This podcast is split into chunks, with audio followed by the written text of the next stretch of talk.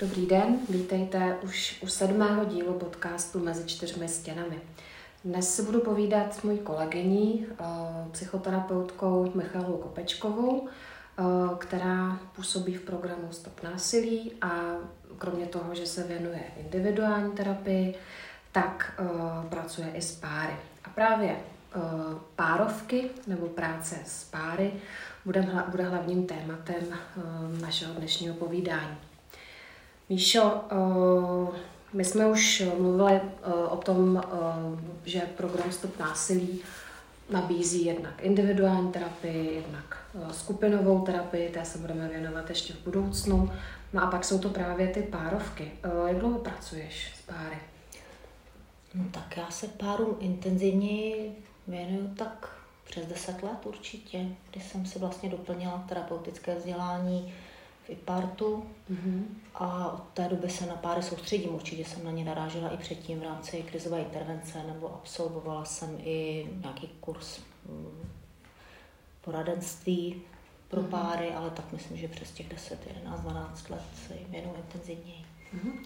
Tohle je trochu specifická práce, protože my se tady mm, bavíme o, o těch párových terapiích v rámci programu Stop násilí.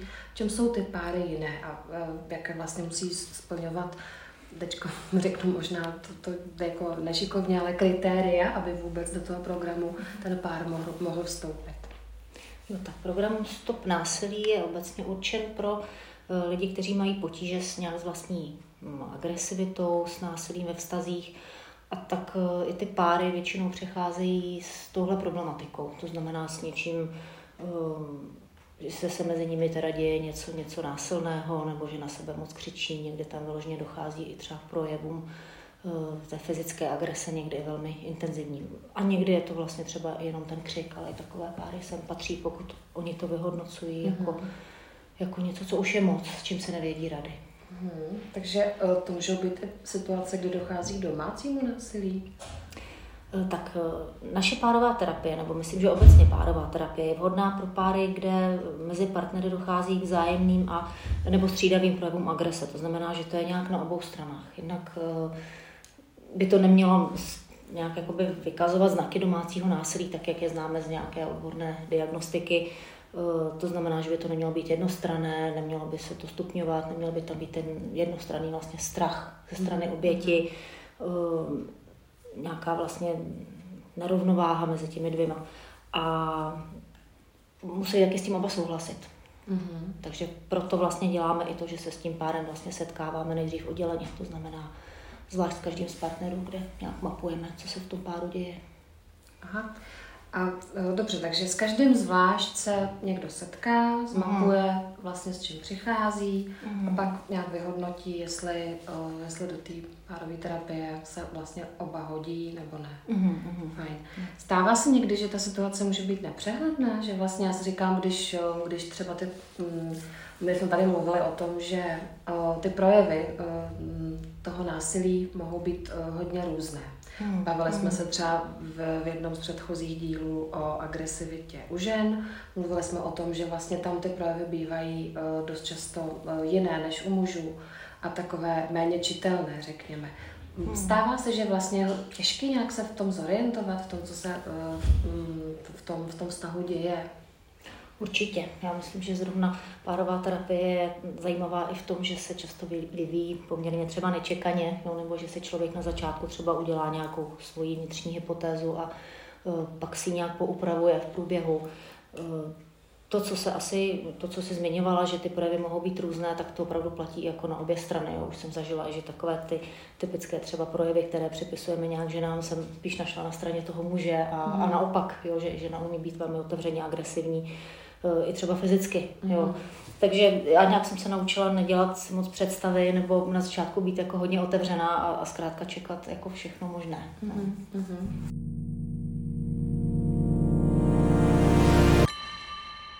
To jsem možná měla říct už na začátku, ale jako je to nějaký statistický údaj, ale máš přehled zhruba, kolika párů se to týká, ta terapie? My jsme mluvili o tom, že program funguje už poměrně dlouho, ale kolik párů třeba za rok jim projde? Hmm. Já nemám asi úplně přesná čísla, ale myslím, že minulý rok to bylo asi 17 párů, které pokračovaly nějak intenzivně nějakou další dobu. Jo, že mhm. často se stane, že je třeba pár, který přejde do té úvodní fáze nebo který projde třeba nějakým tím úvodním mapováním a tím vstupním procesem, eh, tak potom třeba po několika sezeních stejně jako přeruší nebo odejde. Ale myslím si, že to bylo tuším těch 17 párů, které mm-hmm. s námi spolupracovali nějak dlouhodobě v minulém roce.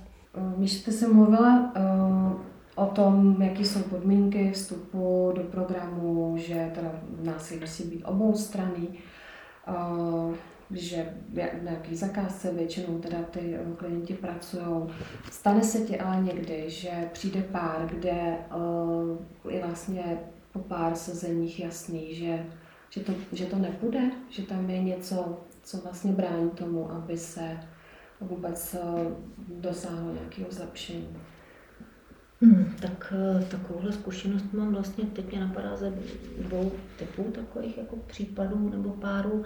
Jinak, když je tam nějaká velká osobnostní zátěž, když je tam nějaká vlastně psychopatologie, no, když opravdu je tam nějaká duševní nemoc nebo teda porucha osobnosti, tak tam potom někdy po pár sezeních třeba je znát, že to bude hodně obtížné, že třeba ta prognoza tam není tak, tak jako optimistická, protože zkrátka něco třeba vůbec k někomu nedolehá, nebo zvlášť, když třeba u obou těch partnerů je nějaká osobnostní akcentace, tak tam ta práce je pak mnohem těžší a, a často dochází k předčasnému vlastně ukončení té terapie. Hmm. A pak druhá věc je nějaká závislost.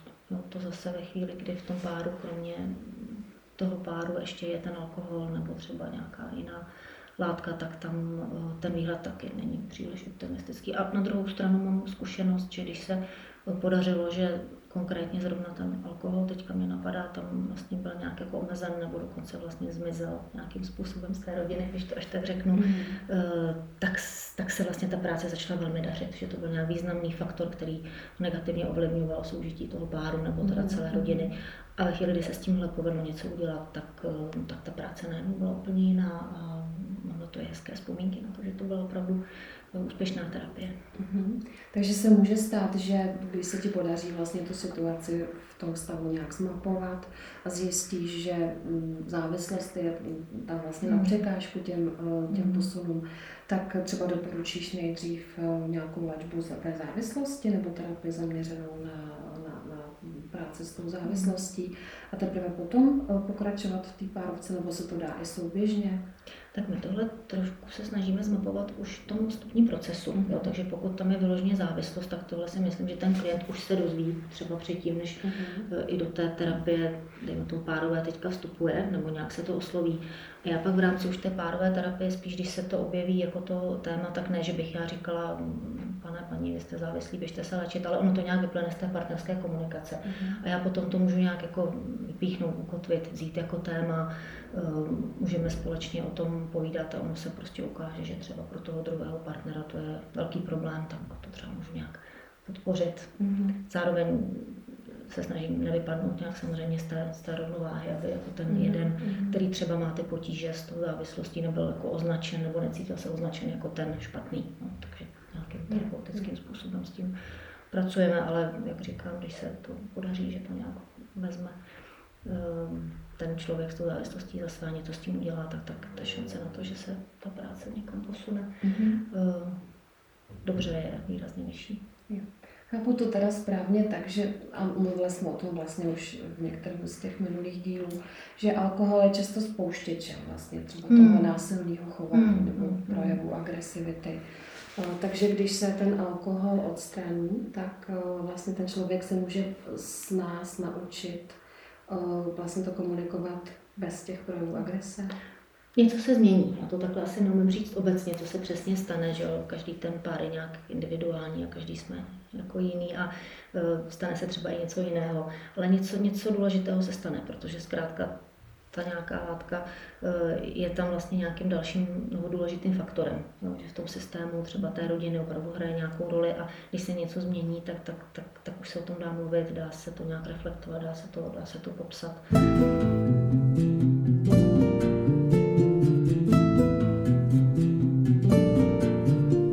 Se dá vlastně považovat za úspěch. Co je cílem?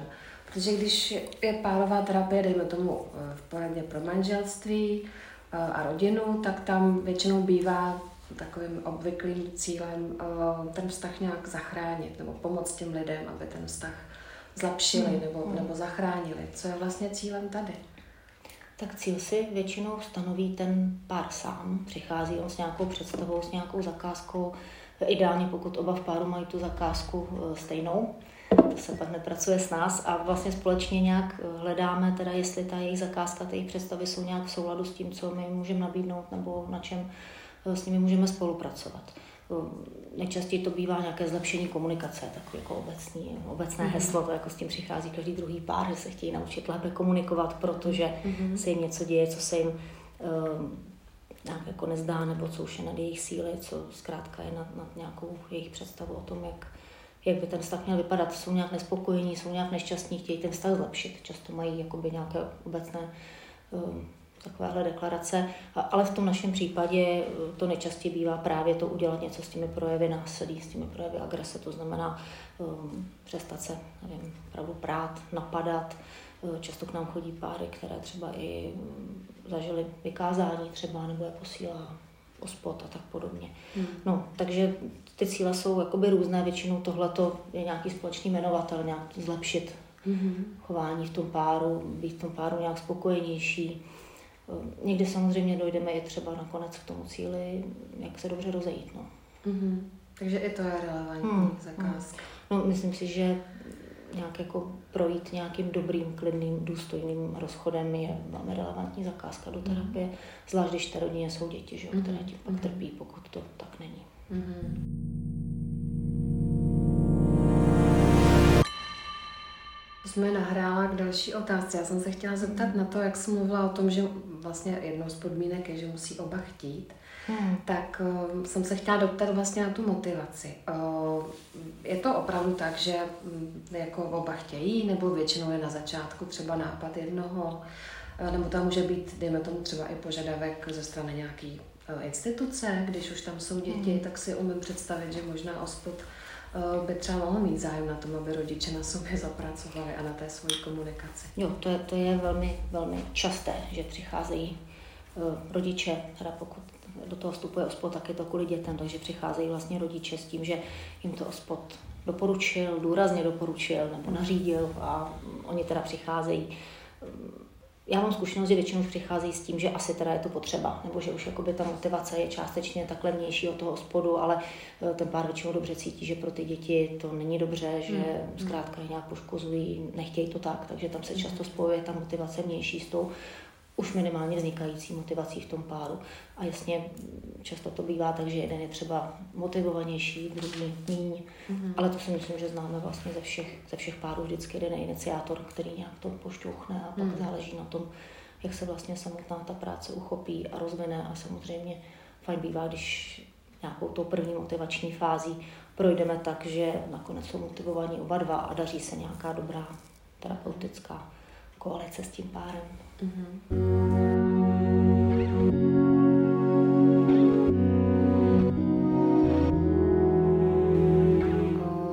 jsi říkala, že, že pracuješ s páry už zhruba 10 let, ale v rámci toho mhm. programu to tak dlouho asi není, že? To je asi o něco mý, ale ne o moc. Ale, ale to zase není tak důležitý, mm. spíš jde o to, že pracuješ vlastně s páry i ve své soukromé mm. praxi mm. a že to teda jsou páry, kde to násilí eh, většinou asi nehraje nějak významnou roli, nebo mm. že se tam objevit, ale není to to, kvůli čemu přichází. No a pak jsou tady právě ty páry v programu Stop násilí, kde to je vlastně eh, takový jako hlavní problém, je to, je to jiný? Je, je, to, je v tom nějaký rozdíl? Uh, a přicházejí třeba ty páry, já nevím, v jiné fázi, nebo v čem, v čem je to hmm. vlastně rozdílný? Jo.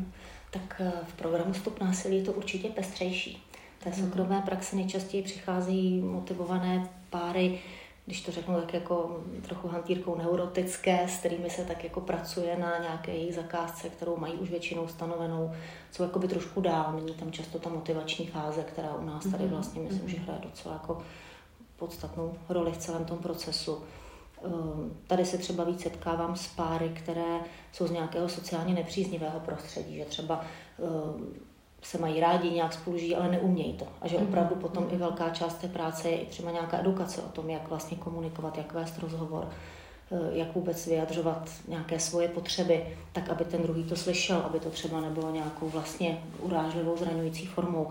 Takže tenhle ten typ eh, párů tady třeba potkávám, který v té soukromé eh, nepotkávám. A to téma toho násilí je specifické. Určitě jakoby třeba i to fyzické násilí, eh, ty nějaké kolize třeba opravdu se, se státem, ať už v formě toho ospodu nebo Mhm. policie, vykázání, tak to taky potkávám jenom tady. Mhm, mhm. O, a jak je v tom tobě? Jak ty se vlastně jako v roli toho párového terapeuta cítíš? O, jaká je vlastně tvoje role a jak je těžký udržet? Hmm. Tak myslím, že obecně role párového terapeuta uh, není ten soudce, s čím se tady často setkávám, že ten pár přijde nějaký rozhádaný, rozčílený, uh, tady tak jako o sobě povídají navzájem, co ten druhý udělal špatného, čekají, že nějak rozsoudím. Uh, tak to není moje role, to taky rovnou říkám, že jsem tady terapeut páru, a ne soudce rozhočí, ani terapeut jednoho z těch dvou, kteří přišli, a terapeut toho páru, terapeut jejich vztahu. No a to, když se mi nějak podaří si takhle nastavit, tak se v tom cítím dobře, protože Mhm. role párového terapeuta je, je fajn. Ty páry mě baví, jsem většinou teda zvědavá na to, co, co se jim vlastně děje a baví mě společně s nimi přicházet na to, Mhm. co se jim to vlastně stalo v tom vztahu, proč nejsou spokojení, co se jim nedaří a co by se dalo dělat, aby se cítili nějak líp, aby třeba u nich nemuselo docházet k té agresi, k tomu násilnému chování, aby Mhm. spolu mohli komunikovat nějakým jiným způsobem. Mhm. A když se to daří, tak je to hodně fajn. Jo. A přesto bývá pro tebe někdy těžký si udržet tu neutralitu, nesympatizovat třeba s jedním nebo s druhým.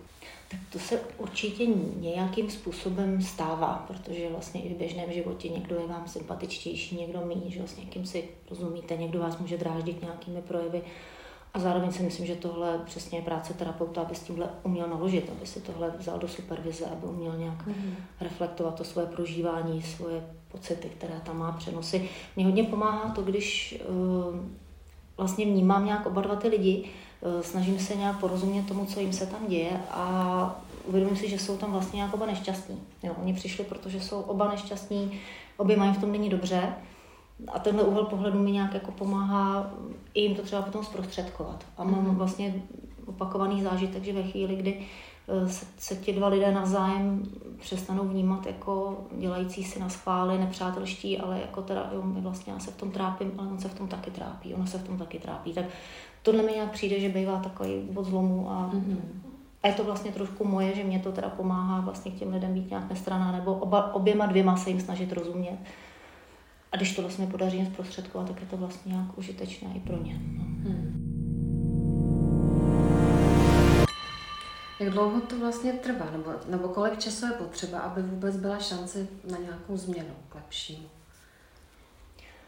To je velmi různé. Já jsem zažila práci s párem, kdy po třech, čtyřech sezeních oni si řekli něco zásadního, něco se tam prolomilo a řekli, no my už vlastně nic nepotřebujeme, jako je hotovo. Jo, to se Mhm. nestává moc často teda. Um, myslím si, že takových třeba 10, 12 sezení párových už může něco změnit. Hmm. Tak v průměru. No. Samozřejmě existují páry, které chodí do terapie i rok. Mhm. A to asi myslím, že třeba u nás v programu není zase tak časté, no, že většinou třeba v tom individuálu ten rok je vlastně běžná doba, tím párům často stačí míň. No. Hmm. Hmm. Ještě bych se ráda zeptala na to, co se vlastně uh, můžou posluchači představit uh, pod tou terapií. Co se tam vlastně konkrétně děje? My jsme mluvili o tom, že uh, může se mm, třeba pracovat na vyloženě i nácviku určitých uh, situací, nějakých uh, spoušť, jako odhalení nějakých spouštěčů, který tam třeba uh, vlastně jsou na začátku různých konfliktů, hádek. A, a, ale mm, ty témata asi můžou být různý jo? a můžou se Mhm. týkat i jako hlubších věcí, než jsou vlastně vyloženě jenom ty projevy chování problematické. Hmm. Tak tady asi mm, do velké míry záleží na terapeutické škole, v který je který ten terapeut nějak jako vycvičen. To, co si myslím, že funguje asi, asi všude, je vlastně nějaký základní nastavení na ten pár, nějaké naslouchání tomu páru, zájem o ten pár. No to si myslím, že už je základ vlastně terapeutické práce, to, že se zajímám, to, že naslouchám jak jednomu, tak druhému, to, že vyjadřuju pochopení, zrcadlím vlastně oba dva, eh, oba dva ty partnery, to si myslím, že už jako je vlastně terapie, to, že tam s nima jsem často jenom ten pár vydržet, může být hrozně důležité. Jo, je to mhm. vlastně zážitek pro ten pár, nám je spolu tak strašně, to je všechno tak nesnesitelný, ale teda ten terapeut nás jako vydrží, tak jo, jo, to už je vlastně hrozně moc, jo, a to si myslím, že se vlastně začne dít už ve chvíli, kdy, kdy nějak se naváže ten terapeutický vztah. Um, určitě to, co se v té terapii, zvlášť v terapii teda s násilnými osobami, jako děje, je nějaké vedení klientů k náhledu na to, co se, co se děje, jo, nějakým náhledu na jejich vzorce chování, na to, jak se vlastně chovají, co se to děje, porozumění tomu, co se to vlastně děje a nějaké převzetí zodpovědnosti za to, co se děje. Jo? Protože hmm. vlastně za ty násilné projevy jsou nějak zodpovědní oba dva, za tu eskalaci toho, co se děje, jsou zodpovědní oba dva, zkrátka v tom, že hmm. spolu jsou, že spolu nějak jako interagují. Um, no a nějaká práce na jako zlepšení toho pochopení, zájemné a komunikace. Tak to, to je taková ta rovina změčku. A to, co se děje pod tím, samozřejmě ještě může být něco hlubšího. No. To znamená nějaké pochopení hlubších motivů, eh, porozumění tomu, co vlastně třeba z mého chování a z mých emocí patří ne třeba úplně tomu partnerovi, ale třeba bývalému partnerovi nebo rodiči, nebo takové ty opravdu hlubší, mm-hmm. hlubší motivace. Um, no, a taková ta jako efektivně nabitá témata, že, která jsou vlastně v každém vztahu, um, tak nějak zpracovat, přeložit je do nějaké nevím, snesitelné podoby, vrátit je do toho páru, mm-hmm. zkrátka s nimi jako něco udělat. No. Mm. Myslím, že to vzájemné porozumění je taková jako klíčová věc, která když se v té párovce podaří, tak, mm-hmm. tak se něco posune. No. Mm-hmm. Nevím, jestli jsem odpověděla rozumitelně. Jo, tak to, to, to, to, to jako musí posoudit potom mm. posluchači, jestli to pochopí, ale já myslím, že ano.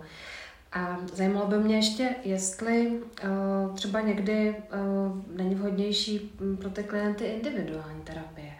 V čem, hmm. v čem je vlastně jako ta, ta párovka omezující? Uh, a jsou tam nějaký témata, které se tam vlastně nehodí, protože jsou, dejme tomu tak, uh, osobní, že, že by patřily spíš právě do té individuální terapie? Tak individuální terapie má určitě výhodu toho, že tam má ten člověk víc prostoru sám pro sebe, pro svoje osobní hlubší témata. Přece jenom té párovce, pokud netrvá mm, roky, což taky samozřejmě může, ale v programu máme to omezení jednoho roku, mm. tak asi jako na nějakou hlubokou terapeutickou práci s každým z těch dvou partnerů není úplně ten prostor a ten čas, takže určitě individuál doporučuji, pokud jde o nějaká osobní hlubší témata. Mm. A stává se, že klienti jsou i v párové terapii a i třeba v individuálu někde, a buď už si v tom individuálu třeba zpracovávají některé věci, které jim takzvaně vylezly v té párovce, Jo, anebo opravdu se tam i dopracovávají nějaká svoje témata, která objeví. Jo. Někdy mají oba partneři individuál, mm. přijdou ještě do té párovky, mm. protože, a to, to teďka mě vlastně napadá, že často uh, ta individuální terapie třeba u těch dvou partnerů může paradoxně třeba vést posílení jejich osobnosti a tím pádem třeba k nějakému událení v tom páru. Hmm. Jo, hmm. Že, že, s tím jsem se už setkala, že přišli vlastně manželé s tím, že teda my už každý chodíme do individuálu, ono nás to vzdaluje, protože ti terapeuti vlastně pracují teda s tím pohledem toho, kterého partnera posilují jeho osobnost, posilují nevím, jeho nezávislost třeba, mm-hmm. jo, a opravdu potom v tom páru se dějí věci, zkrátka to přináší nějakou mm-hmm. dynamiku mm-hmm. a to si pak myslím, že pro partnerské krize zase ta párovka je nějakou ideální volbou. No. Mm-hmm. Ale individuální terapie určitě je doporučení hodná.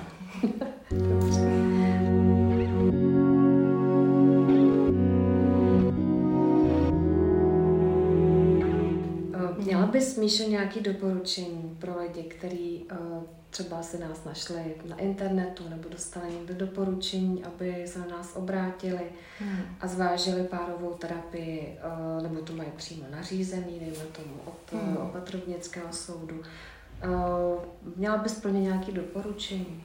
nebo nějakou výzvu mhm. směrem k ním.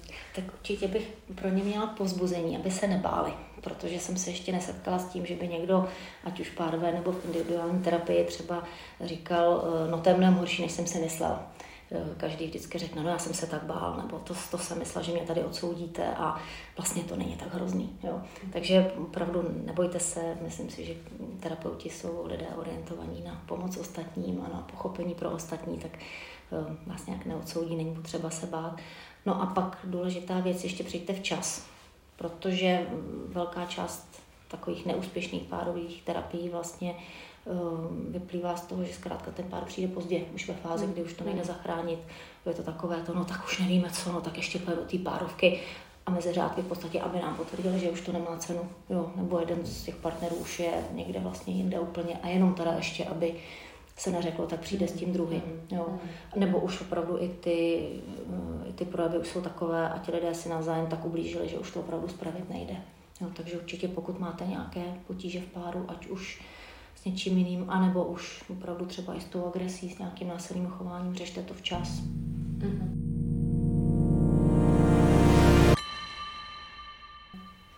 To byla Michála Kopečková, terapeutka programu Stop násilí.